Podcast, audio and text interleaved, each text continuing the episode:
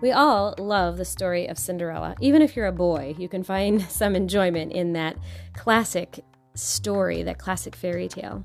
And the story of Ruth is similar in many ways. Just like Cinderella, Ruth is poor and destitute and without hope for her future. Boaz may not be a prince, he doesn't wear a crown, he's not heir to the throne, but he is a good man and he's in a position to help Ruth. They don't go to a ball, they meet during harvest at the threshing floor, which we'll hear about today. But just like Cinderella goes from rags to riches, Ruth also goes from hopeless to hope, to no future to a future, from rags to riches.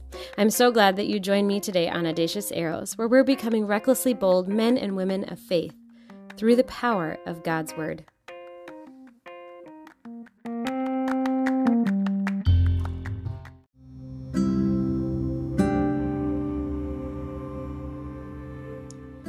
Today we're going to read the third chapter of the book of Ruth. And this lovely love story between Ruth and Boaz takes place in the middle of barley harvest.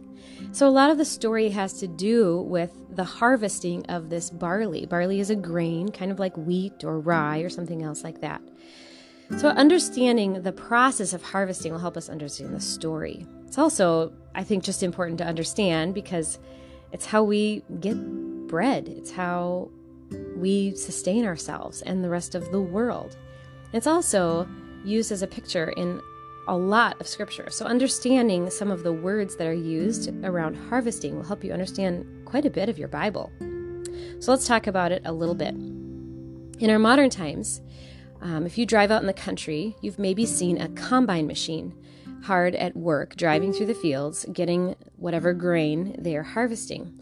And a combine machine, that stands for combination machine, it does a lot of the different steps all at once for harvesting. But throughout most of history, and still in some parts of the world, and certainly in the Bible, this was done by hand. And so in the book of Ruth, we've heard about reaping. So once the grain grows up, in this case it's barley, they need to go and cut it down, and that's called reaping. So the reapers would go through and they would chop down the stalks of barley and tie it up into sheaves or bundles so that they could carry it. There would always be some left behind or dropped, and so people would come through and glean those. So that's what Ruth was doing. She was a gleaner. Usually, people who were poor or destitute could go and find a field and glean in it, and that's how they could um, get enough food for themselves. It was a way that Boaz provided for Ruth. He made sure that there was a lot left behind for her to glean. Well, the next step is to separate the seeds, the barley seeds, from the rest of the plant. And that's what's going to happen in our chapter today. This chapter takes place on something called the threshing floor. So there would be a big area, probably a stone floor, that the that the sheaves were brought to and then they would be threshed. And there's a few different ways that that could happen. It could be you take a handful of them and kind of hit them on the ground, and the the barley seeds would fall out. Or it could be done with an animal dragging like a a tool behind it that would kind of grind out those berries or kind of break apart the stalks so that the berries, the seeds would fall out. And then the final step is winnowing. And so you've maybe heard the term winnowing fork. That's something that looks like a big rake, and they would take the the stalks after they've threshed them and kind of throw them up in the air, and the wind would blow away the stuff that was like the junk. It's called chaff. So the leaves, the stems, the little kind of holes around the seeds, those would all get blown away. And the seeds were heavier, so they would drop down on the ground. And then they could be gathered up and put in a big sack or something and used to eat, to grind into flour, make bread, whatever you want to do with that grain. So, in our story today, Boaz is sleeping at the threshing floor. So, you can kind of imagine he's there, probably with his piles of barley. And he's maybe sleeping there because he wants to keep his barley safe. This was a time in Israel where there was no king over Israel, and everyone did what was right in their own eyes. It was the time of the judges. So, there was maybe um, some fear that a thief would come and steal this barley. So Boaz is sleeping at the threshing floor.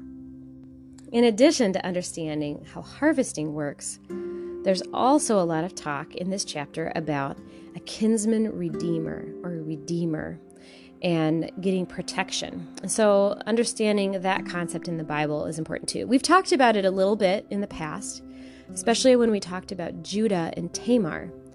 Um, but I'll review it because it's really important to understand what's happening in this story. In simple terms, a kinsman redeemer was a relative who would take care of someone in their family that was poor or in trouble or in need. So in this case, Ruth and Naomi have no husbands. There's no men in their lives to protect them and provide for them. They're on their own. They also don't have any children, so there's no hope that one day there would be a child who would help take care of them. Ruth isn't going to have a son who takes care of her in her old age, for example. These women don't have they don't have a job. This was a time period when being married and having children was was how a woman was taken care of. And so both Naomi and Ruth are in trouble. They're destitute, they're poor, um, and they are pretty hopeless.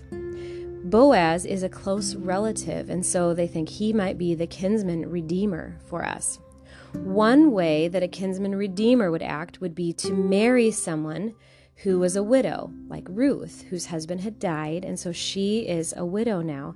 So Boaz could marry her, and that might be one way that he provides for her needs. He doesn't have to do that, and in fact, the closest relative was the one who would, they would go to first for help. And so Boaz, will find out, isn't actually the closest relative. There's someone even closer than him. And neither of these men are under any, like, there's not a law that says they have to marry Ruth or anything like that.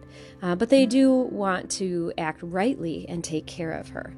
So, understanding that will help you understand what happens in our chapter today. We're reading Ruth chapter 3. So open up your Bible if you've got it with you. If you don't have your Bible with you right now, make sure you open up later to the book of Ruth, chapter 3, and read it with your own eyes. All right, here we go. Then Naomi, her mother in law, said to her, My daughter, should I not seek rest for you, that it may be well with you? Is not Boaz our relative, with whose young women you were? See, He's winnowing barley tonight at the threshing floor. Wash, therefore, and anoint yourself, and put on your cloak, and go down to the threshing floor. But do not make yourself known to the man until he has finished eating and drinking. But when he lies down, observe the place where he lies. Then go and uncover his feet and lie down, and he will tell you what to do. And she replied, All that you say I will do. So she went down to the threshing floor and did just as her mother in law had commanded her. And when Boaz had eaten and drunk, and his heart was merry, he went to lie down at the end of the heap of grain. Then she came softly and uncovered his feet and lay down. At midnight the man was startled and turned over, and behold, a woman lay at his feet. He said, Who are you? She answered, I am Ruth, your servant. Spread your wings over your servant, for you are a redeemer. And he said, May you be blessed by the Lord, my daughter. You have made this last kindness greater than the first, and that you've not gone after young men, whether poor or rich. And now, my daughter, do not fear. I will do for you all that you ask. For all my fellow townsmen know that you are a worthy woman, and know that it is true that I am a redeemer. Yet there is a redeemer nearer than I. Remain tonight, and in the morning, if he will redeem you, good, let him do it. But if he is not willing to redeem you, then as the Lord lives, I will redeem you. Lie down until the morning. So she lay at his feet until the morning, but arose before one could recognize another. And he said, Let it not be known that the woman came to the threshing floor. And he said, Bring the garment you're wearing and hold it out. So she held it, and he measured out six measures of barley and put it on her. Then she went into the city, and when she came to her mother in law, she said, How did you fare, my daughter? Then she told her all that the man had done for her, saying, these six measures of barley he gave me, to me, for he said to me, You must not go back empty handed to your mother in law. She replied, Wait, my daughter, until you learn how the matter turns out, for the man will not rest, but will settle the matter today.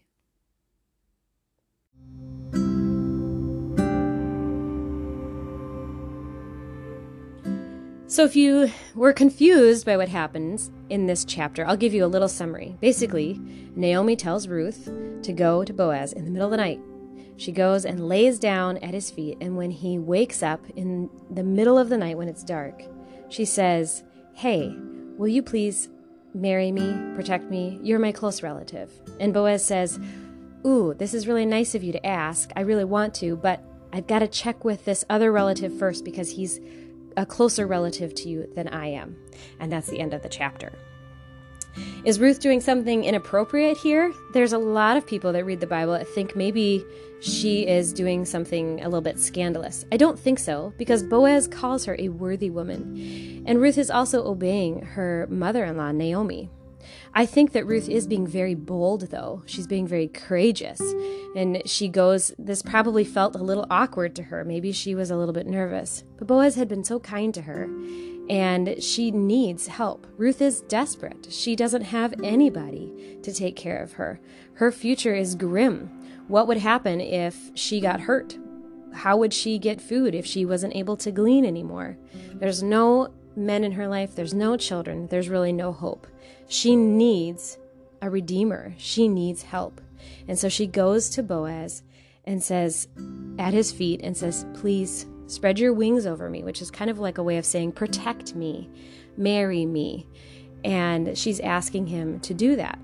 How does this apply to our own lives? Well, we can look at the exemplary, the great character of Boaz and Ruth.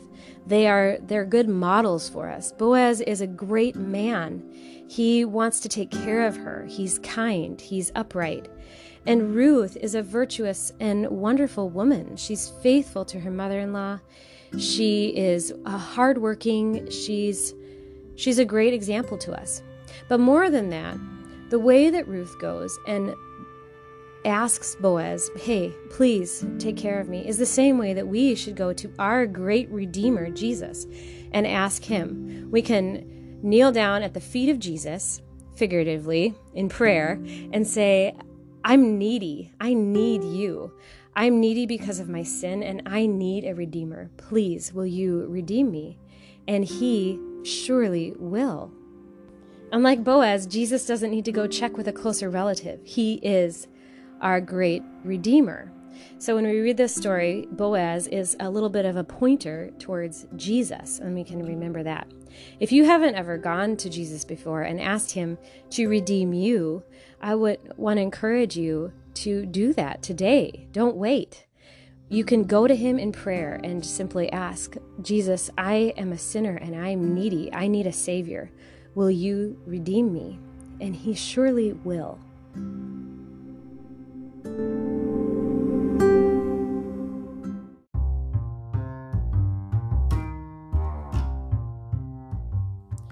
Our memory verse for this week was Psalm 42, verse 11. It says, Why are you cast down, O my soul, and why are you in turmoil within me?